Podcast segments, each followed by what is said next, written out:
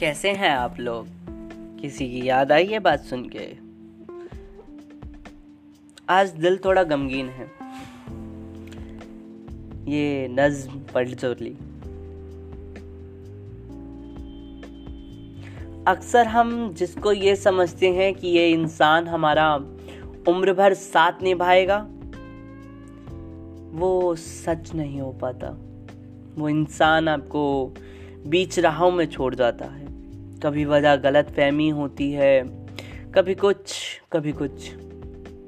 तो दिल मत हारिए, आपको कोई छोड़ के गया है तो कोई बेहतरीन इंसान मिलना होगा।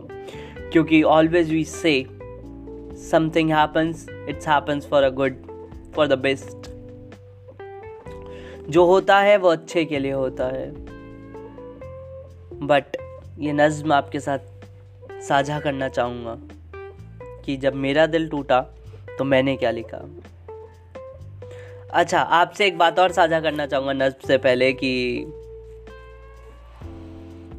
मेरी शायरियों में आपको कई शायर नज़र आ रहे होंगे। आप कहेंगे, ये ऐसा इसने लिखा था या ऐसा उसने लिखा था। असल में ये मेरी कहानी बता रहे हैं। मैंने जो पहली नज्म से शुरू किया, वो मेरी पहली कविताएँ थी। ये एक सफ़र है अगर आप साथ अंत तक चलेंगे तो अच्छा है, पर जहाँ तक मुसाफिर रहेंगे मेरे साथ, मेरे राहगीर रहेंगे, मुझे काफ़ी अच्छा लगेगा।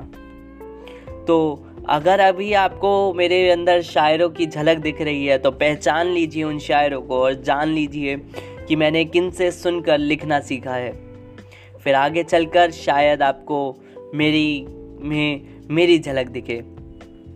तो शेर, ये ये नज़में ऐसी हैं कि, ये नज़म ऐसी है कि दिल फिर टूट गया, कोई राह के बीच में हाथ छोड़ गया। दिल फिर टूट गया, कोई राह के बीच में हाथ छोड़ गया।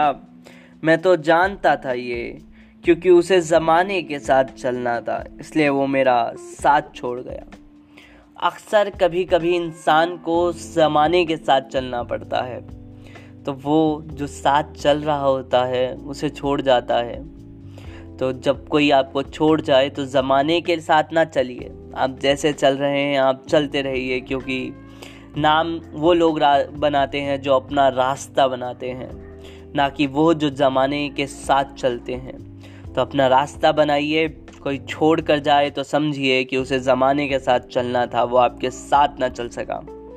फिर मिलूँगा मैं आपको किसी नए ख्याल के साथ अगले नए एपिसोड में। कोई एक ऐसा ख्याल जो आपके ख्यालों को जगा सके।